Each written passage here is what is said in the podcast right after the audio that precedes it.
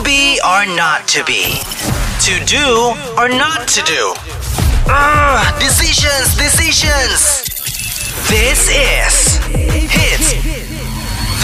or That. What up? It's Arkan Hitz FM Malaysia's number one hit station. You're listening to the Hitz Drive show, and you might not know this about me, but I've only lived here in Sabah for like four ish years. So when I first arrived, it was a bit of a culture shock for me to realize how much music was important here. Like, no one prepared me for the late night karaoke sessions from my neighbors, seriously.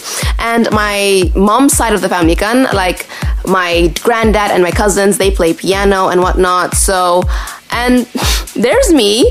I don't have any musical skills, but that's why we have today's This or That. Now, in an alternate universe, right?